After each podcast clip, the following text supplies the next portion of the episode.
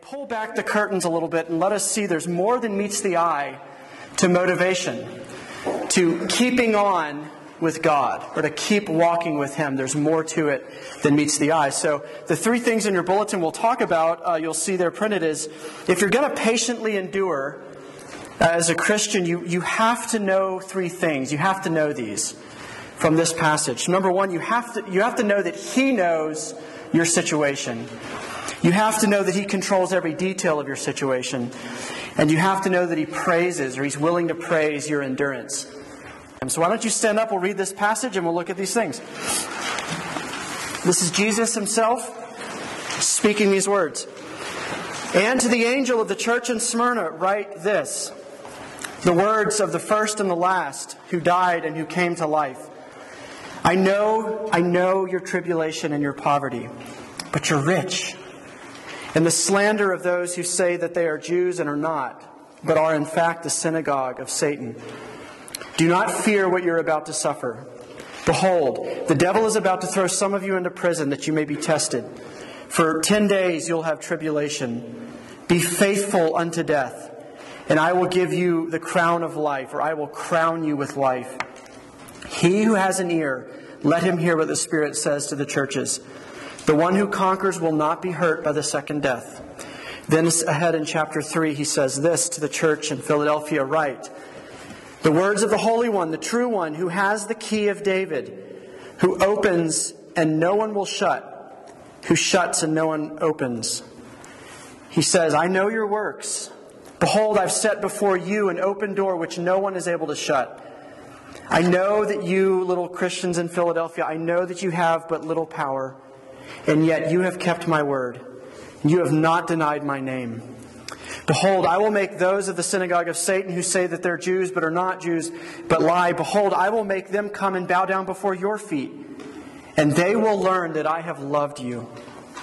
Because you have kept my word about patient endurance, I will keep you from the hour of trial that is coming on the whole world to try those who dwell on earth. I am coming soon. So hold fast what you have, so that no one may take your crown. The one who conquers, I will make him a pillar in the temple of my God. Never shall he go out of it, and I will write on him the name of my God, and the name of the city of my God, the new Jerusalem, which comes down from my God out of heaven, and my own new name. He who has an ear, let him hear what the Spirit says to the churches. Why don't we pray and we'll talk about all of this crazy imagery and stuff that doesn't make sense. Lord Jesus, we just heard you speak directly to us. No one was quoting you. This isn't John. This isn't Paul. This isn't someone else. This is you tonight in a fresh way talking to us, and we need to hear your word come to us the way it really is. You're speaking to us in a real tonight kind of way. It's not a public service announcement that we're at the mall and we overhear it. It's a personal word from you to us tonight. You say, if you have ears, which is us, if you have ears, listen. So, Jesus, give us ears to truly hear what you're saying. Help us tonight, we pray in Christ's name. Amen. All right, why don't you take a seat and we'll, a lot to talk about. We've lived here four years now. We grew up in Georgia, lived in Philly, Colorado before here. Um, and we love New Mexico. We really do. We love the place, the geography. It's still really cool to us. We come from a land of trees and a land of you can't see anything because there's trees everywhere. Um, we love this school, and Anna and I would tell you hands down the number one thing we love about it is y'all. Uh, we love our church. We love the friends that we have there, but the people are what we love most about New Mexico. However, living here is really hard for us too. And one of the reasons it's really hard for us is anytime we want to see our family or we want our kids to see their grandparents or their cousins, at best, it's like $600 and 12 hours on multiple airplanes just to get one way. And at worst, if it's in a car, it's two days of driving and hundreds of dollars of gas just to get back to Georgia. And so we don't get to see our family very much, and that's hard. And it's hard to have kids growing up, living their lives without access to the people that I grew up with who are my family. That's hard. There's another thing that's hard about uh, RUF here at New Mexico State. The nearest other RUF is about an eight hour drive away. And after that, it's 15 hours. I grew up in Georgia. There's seven RUFs in the state of Georgia. Uh, if you're a, a, pastor over there, whatever, like me, you can drive probably an hour and a half in any direction and have a guy to go get a beer with or go get coffee with who can encourage you, pray for you, help you fix the problems you've created, who can commiserate with you, who can just boost your spirits or just be there with you. And you have just the joy, like when you have a friend who you're like, this guy just gets me, and it's just fun. Um, that's not out here. There's no one I can go and, talk to about that. And so that, that, make, that, that can test your morale, and that can leave you feeling pretty isolated. It can affect me vocationally. Like, I don't know how you grow very fast in your, in your job if you don't have other people there to sharpen you. So there's that difficulty as well.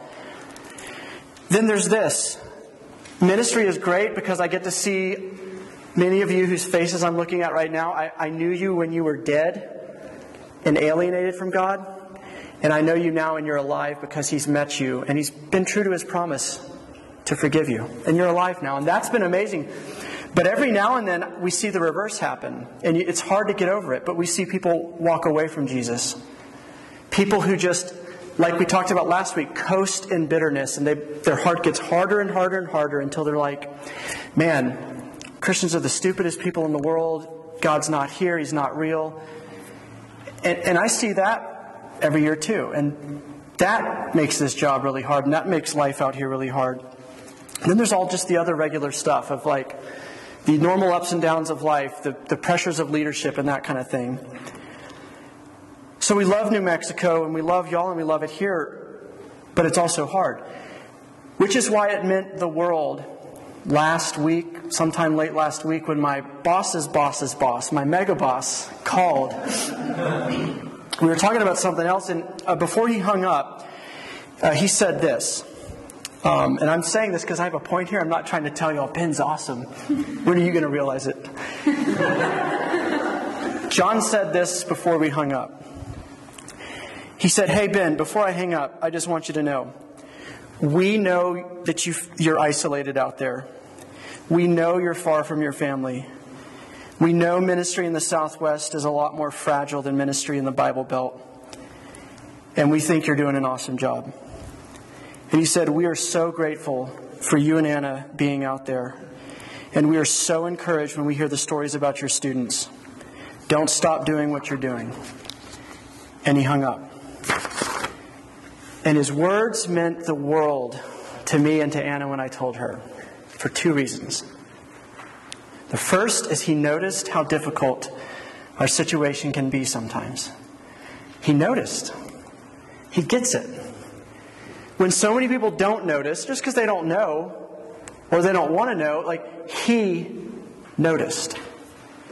Hey, I totally get that there's some hard parts about what's going on, even though it's great and it's encouraging everything else. Like, John's been doing what I do for 25 years. He's seen it in a ton of different contexts. He flies all over the country meeting with guys like me. John knows the ins and the outs of this job, and so for him to say that meant the world. He knows what this is. And so it meant the world to me because he knows how difficult our situation can be. The second reason it meant the world to us is because he noticed our endurance in what is sometimes a very difficult situation. He didn't just notice that things are hard for us and say, man, I'm, I'm thinking, I'm, we're praying for you and we're proud of you. He noticed the decisions that we've made, the sacrifices that we've made to be here, and that mattered to him. So much that he, it's not just that he said something about it, the fact that he picked up on it made such a big difference. And a funny thing happened since that conversation about a week ago. Um, I wasn't in a particularly hard place before, but like my gas tank's feeling full. I'm ready to go. And anything that felt difficult before, his conversation with me, his encouragement kind of flipped everything around and turned everything upside down in a good way. Because my boss knew my situation, he praised our endurance, and he cared enough to say it. Now, y'all know the feeling that I'm describing, and, and this is why I'm not telling this so you can pity me or you can say Ben's awesome. That's not the point. The point is this you know this very well. Y'all have had jobs, or you're in a job where you've worked your tail off. You make little decisions that nobody else sees or seems to care about to show up on time, to do a really good job, to not take shortcuts, to not lie on your timesheet, whatever, and you're not getting any feedback from it. Where does your mind go about your boss, your master? You probably, or a professor. You're working your tail off your professor, nothing. Silence from the other end. What do you think? I must be sucking. I must be sucking at this job. Or you're like, I'm doing awesome and he or she sucks. And you get bitter and resentful towards them. Or maybe you get criticism from them and it's even worse. Um, and you know the feeling. When you don't get that feedback, when, no, when someone doesn't know your situation and the difficulties of your situation, and when they don't notice the sacrifices you're making to endure, uh, and, and they don't notice it, they don't give you feedback, your morale goes through the floor and you want to quit. You want to walk away, right? This is us. And this is really real, too. Because have you ever felt this with God? Have you ever felt this with Jesus Himself? You feel the same way. Feel like you're busting your tail. You feel like you are trying to learn what it means to turn away from temptation and sin. You feel like you're trying to learn to walk in faith. You're doing all the right stuff. Like you're, you're, you're putting yourself underneath the teaching of the Bible. You're, you're, maybe you've started to go back to church or whatever. You're starting to have more honest conversations with people. And you hear silence. And your mind has started to go, where our minds go with our bosses here on earth. You start to think, man, I'm sucking. This Christian life thing for me is just not going well. And if Jesus did have anything to say with me, it would be he'd be just all over me, nitpicking this and this and this, and what about that? And you didn't do that, and what about that? I saw that. Or you just resent him because he seems like this evil taskmaster who's never satisfied with how you've been doing. This is real. I think all of us can relate to that at somehow.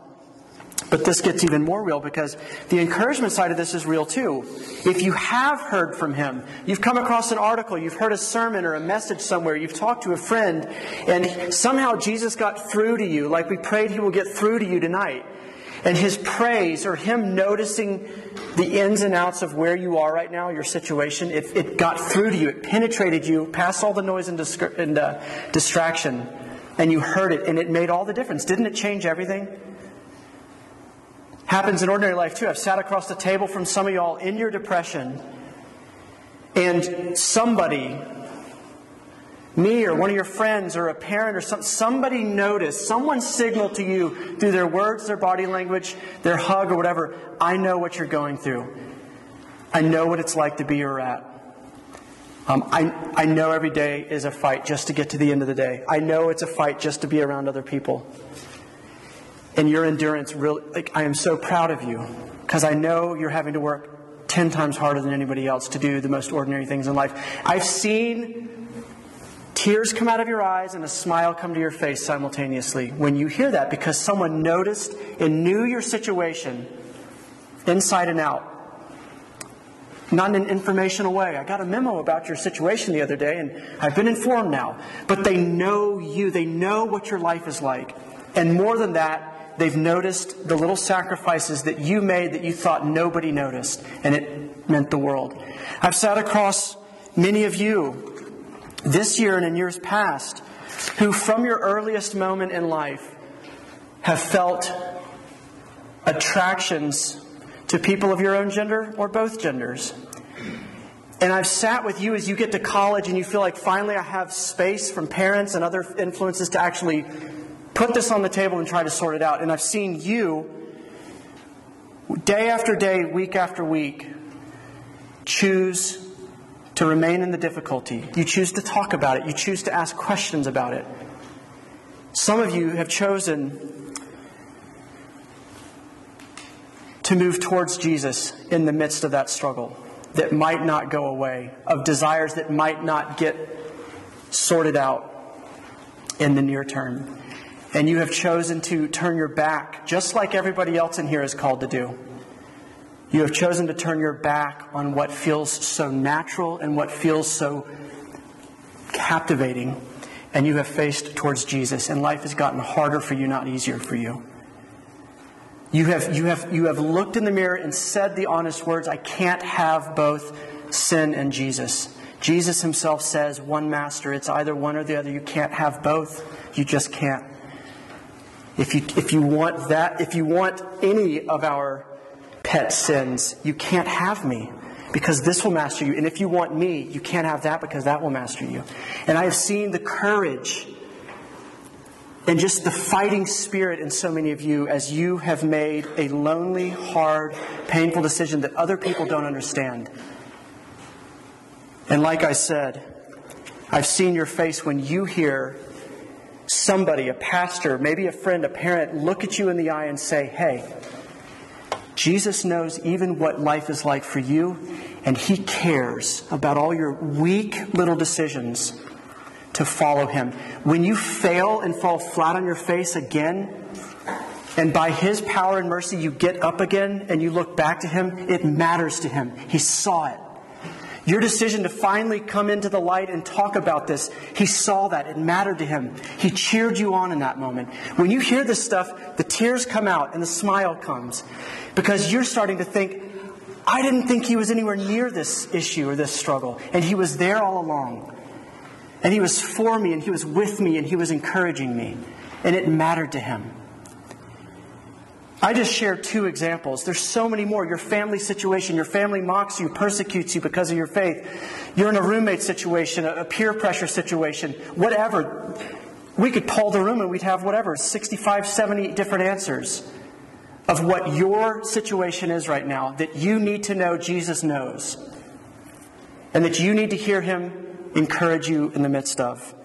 We are all dealing with this, no matter who you are or what life is like for you. And my question to you is this Wouldn't it change everything if you could hear from God Himself?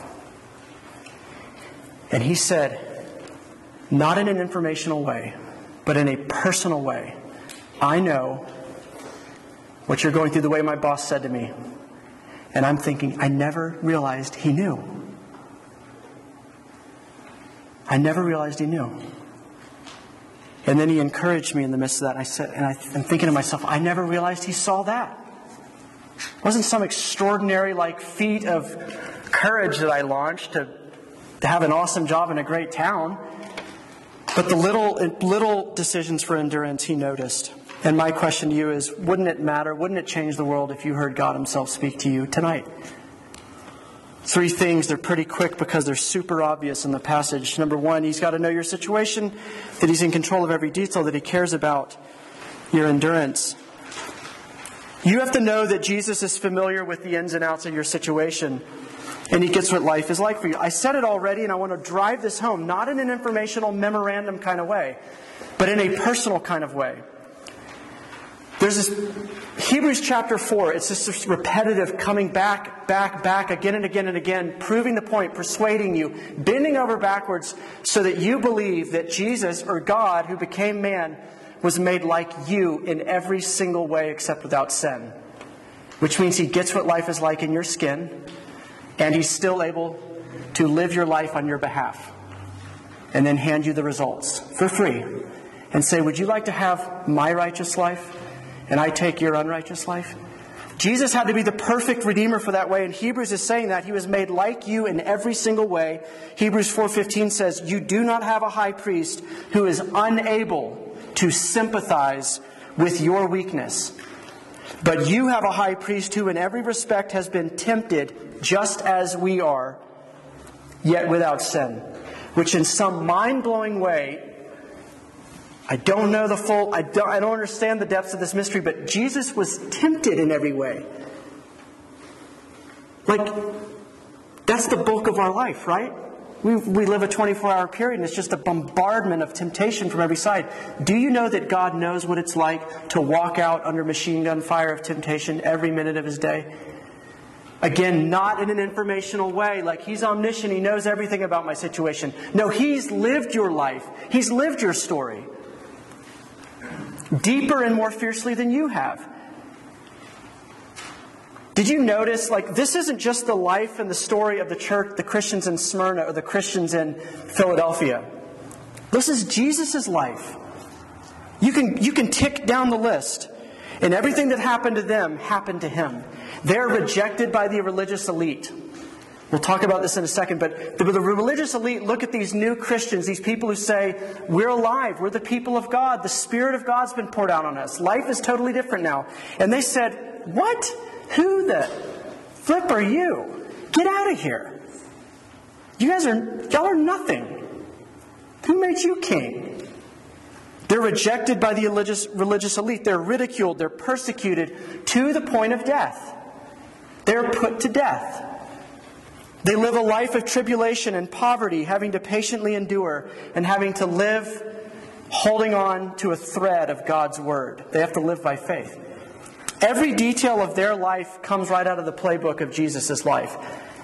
Which is to say this Christian, every day you've lived is a page torn from the life of Jesus Christ himself. The ups, the downs, the confusing parts, all of it, the temptation. You have not experienced anything except giving in to temptation that Jesus has not experienced himself. He is made like you in every way, which is just to prove the point. You've got to get this. It's personal to him. Jesus is that friend who just looks at you and you know he gets it. He's the friend who just shows up in your moment of need and his mere presence speaks volumes because you know he knows. He doesn't even have to say a word. He doesn't have to sit down and lecture you about 10 steps to getting through depression. You just look at him and you know he gets it. Or whatever situation you're going through, you get through, you look at him and you know. So he doesn't just know that life is hard for you, that you're being persecuted, that you're being tempted to compromise and sell out and bow to the altar of people pleasing or bow to the altar of comfort instead of allegiance to him. He doesn't just get it in an academic way. He knows things like this. He knows you feel like you're out of tricks, like you're out of gas, like you're at the end of your rope. He knows that he knows what it's like that you don't see a way forward in whatever situation you're in or you have been or you will be in. He knows you might be hurting and confused right now, and he knows what that means, and he knows that you might be the object of everyone else's laughter right now. He knows. Chapter 3, verse 8, he says, I know your works. I know that you have but little power, which is to say, I know how fragile where you are right now feels to you. I know your life feels like a house of cards, the slightest little breeze, and you come crashing down. God says to you, I know. This is his story, not just our story, not just their story. And so I want you to get this. When Jesus calls to you tonight, when he speaks to you, because these are his words, not mine, you gotta, you gotta hear the personality of it. And you got to push away all these stupid thoughts about, man, here's a lecture from on high. Here's a memorandum from heaven. We can push it further. We can say that Jesus knows more about your situations than you know about your situations. The Christians in these situations, here's what they knew. They knew that we're being rejected by the religious elite. They knew, holy moly, what's going on? Why are we getting so much blowback? Like Jesus is king, why is everybody against us? Why are we getting killed? They knew they were poor. They knew they were facing surprisingly fierce persecution. That's what they knew. So imagine, let me ask you tonight, in your situation, what do you know? It's limited. Remember, Revelation's about pulling the curtain back, saying there's more than meets the eye. But I'm asking you now, what meets your eye about your situation in life right now? What do you see? And then ask yourself, what does Jesus see? Because he pulls the curtains back and gets the panoramic view of what is actually going on in your life. Here's what Jesus knew about their situation. In fact, you're not poor. This is beautiful. I love how he just, he, he can't move on with this thought until he brackets this with parentheses and he says, I know your tribulation, I know your poverty, but you're not poor. You, you're, you're so rich. Little Christian, little weak Christian, you are so rich because you have me. He doesn't tack that on at the end, he says it there. You feel poor, you are so rich. Number two, he says the Jews who are accusing you are not, in fact, my people. These people who have the position of authority, they, put, they have their hands on the reins of power in the little spiritual system in Smyrna and Philadelphia. He says, the people you think are calling all the shots and are close to me, they're not close to me at all. They're not my people. You are my people. And so, even though churches or synagogues, which is a Greek word for assembly, even though these gatherings of God's people are shutting you out, he says, I'm opening the door to you. And he says, You are my people. And he says this These people who are rejecting you, I will make them come back to you and bow before you. And he says, Then they will know that it is you I have loved. So he says, the mockers, the scoffers, those who ridicule you, ridicule you, those who seem to have the megaphone and the bully pulpit, who dismiss you, they will leave that bully pulpit and they will bow down before you and they will know. Not they will think, or not they might know, or they should know. They will know that it is you I have loved. In other words, I have your back, and I'm going to show them that I have your back too. Jesus knows something more about their situation. They just think people are getting arrested and put in prison and getting sentenced to death for stuff they shouldn't be sentenced to death for. Jesus knows the devil's behind it, right? Jesus knows there's something more sinister and big behind what seems like a bad situation, getting put in prison. Jesus says, No, this is the devil himself trying to snuff out my kingdom. He is the reason that you're being put into prison. And Jesus also knows something else that they didn't know that He will bathe them with life on the other side of all of this. He will crown them with life, which means the, which means the be all end all, the thing that gets last word over them is God giving them life. This has to be part of our perspective. Remember, Revelation, there's more than meets the eye. Whatever situation you're in, you might be at a pretty normal, easy place in life right now, and this isn't hitting home with you, or you might be in a really rough place. But you've got to ask this question. Or, you, or actually, let me say this. Don't be so naive as to think that you understand all the details about your situation right now. Hold the conclusions and interpretations you've put on your life with an open hand, because I guarantee you there is much more going on than you think there's going on. There's a song we sing. It's called Before the Throne of God Above. This song is exactly what I'm talking about. What do we know? What does God know? When Satan tempts me to despair and tells me of the guilt within, that's what we know. I am despairing the devil is every day bringing all my crap right up in front of my face and saying, You haven't changed. You're not alive. You don't really want God. What a. Why bother with this? You're just hardening your heart. The perspective shifts halfway through the song. Upward I look and see him there who put an end to all my sin.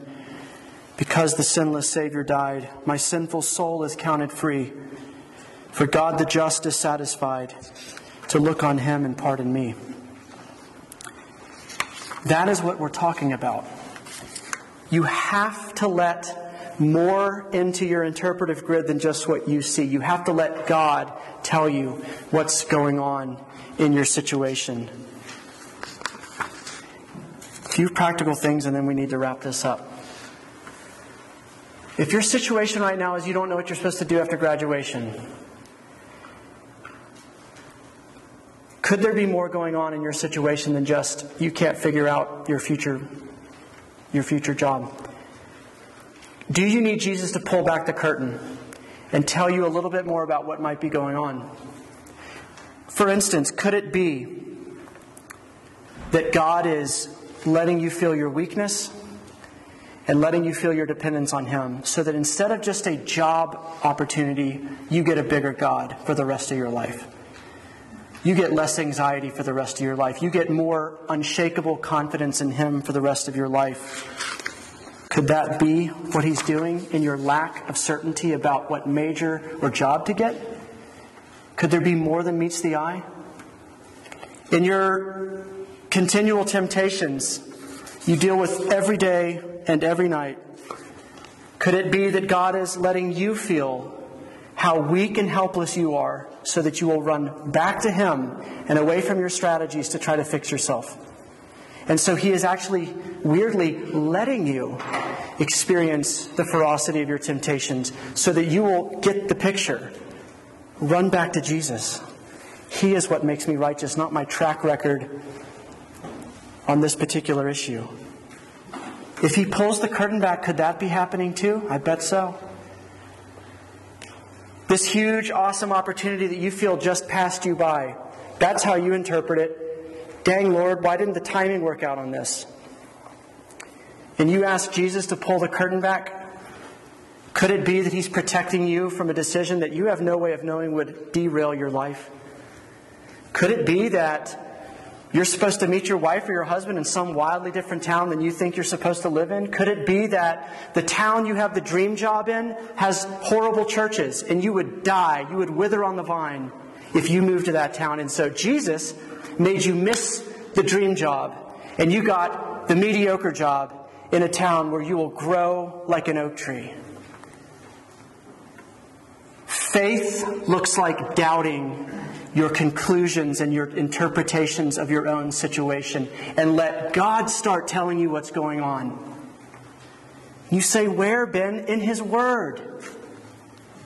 He's doing it tonight. He's letting you see the panorama. That there is more going on than just meets your eyes. He's in control. He's not just happening to you. Jesus is the one who's in control of all of this. You know the disciples, they're on the lake, all hell's breaking loose, their boat is sinking, the winds are blowing faster and faster, the waves are topping the edges of the boat, they're going down. They don't know how to swim. It's first century Palestine. You remember what happens. Life seems out of control. But Jesus is on the boat. And so everything's under control, which he proves when he wakes up because he says, one command, peace be still, and it all stops. This is what I mean by you have to know, you have to see through the fear, you have to see through the details of your situation and know that if Jesus is near, I'm safe. It doesn't matter what dangers are coming because he's bigger than the danger. He's Lord of the dangerous stuff, he's master of the threats. And he's for you. And so all he has to say is, Peace be still. You have to know not just that Jesus knows your situation, but that he is controlling your situation. He is Lord over all of the unruly, uncontrollable details that you're afraid of and that I'm afraid of. You can suffer the unimaginable if you know that Jesus is in control of your situation. If you know that on the other side of the suffering, even to the point of death, he's talking about these people being martyred, that he will reward you, that he will bathe you in life, you can suffer anything if that's what's in the forefront of your mind. The corollary is true. If you lose sight of the things we're talking about tonight, you cannot suffer. You cannot endure. You will bow the knee to the God of comfort, or the God of cultural assimilation, or the God of people pleasing, or the God of parent pleasing, or the God of money and affluence, or the God of whatever. You will bow the knee. Because life will get so hard and it will dominate everything in your vision. And you will start saying, Why is this even worth it anymore? And you will start to make compromises and you will walk away. That's why Jesus is encouraging his people and saying, I see it. Don't you know it matters to me? Don't you know I keep notes on every little weak moment of repentance, every little moment of confession or apologizing to a roommate, every little moment where you feel like a failure, but in fact, you pushed back against the temptation for the first time instead of bowing to it and letting it dominate you. Don't you know Jesus takes notes so that he can praise you, so that he can encourage you?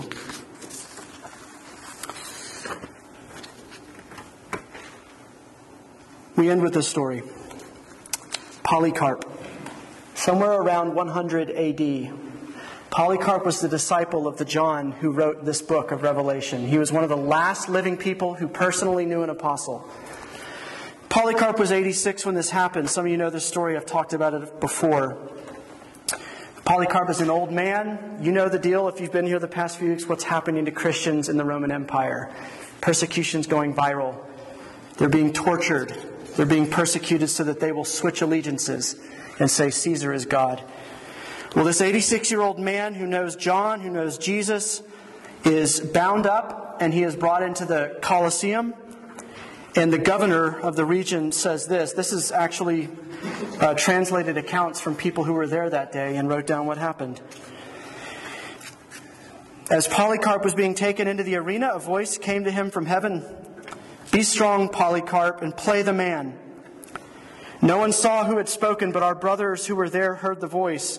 When the crowd heard that Polycarp had been captured, there was an uproar, this crowd of Roman citizens. So the governor asked him whether he was Polycarp. And upon hearing that he was, he tried to persuade him to apostatize or turn away from the faith, saying, Polycarp, have respect for your old age and swear by the fortune of Caesar, repent, and say, Down with the Christians. Swear, urged the governor, reject Christ, and I will set you free. To which Polycarp replied, Eighty six years have I served Jesus, and he has done me no wrong. How can I blaspheme my king and my Savior? The governor replied, I have wild animals here, and I'll throw you to them if you do not repent. Call them, Polycarp replied.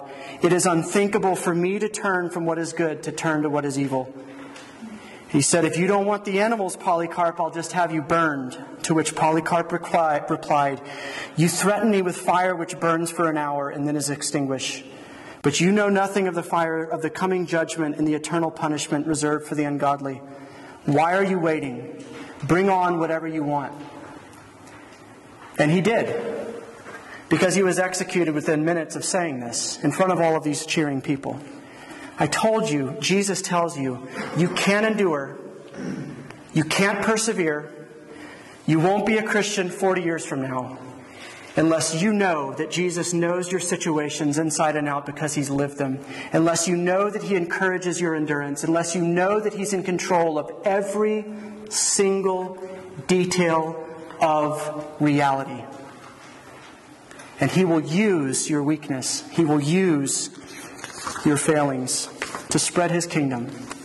That's what He means. I have the keys of David, the keys of the kingdom, and I put an open door before you, which means the time is just now ripe in your persecution for my kingdom to explode. Let's pray. Lord Jesus, make this true of us.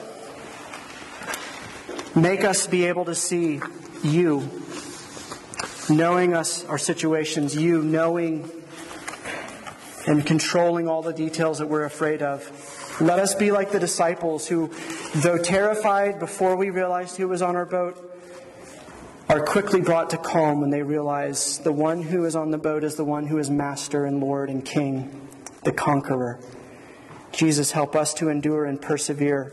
And for those who do not know you tonight, I pray that they would look through this pane of glass and say, My, what an amazing God. That He would care for and love His people like that. I want to belong to you. I pray that you would call them even tonight. We pray this in your name. Amen.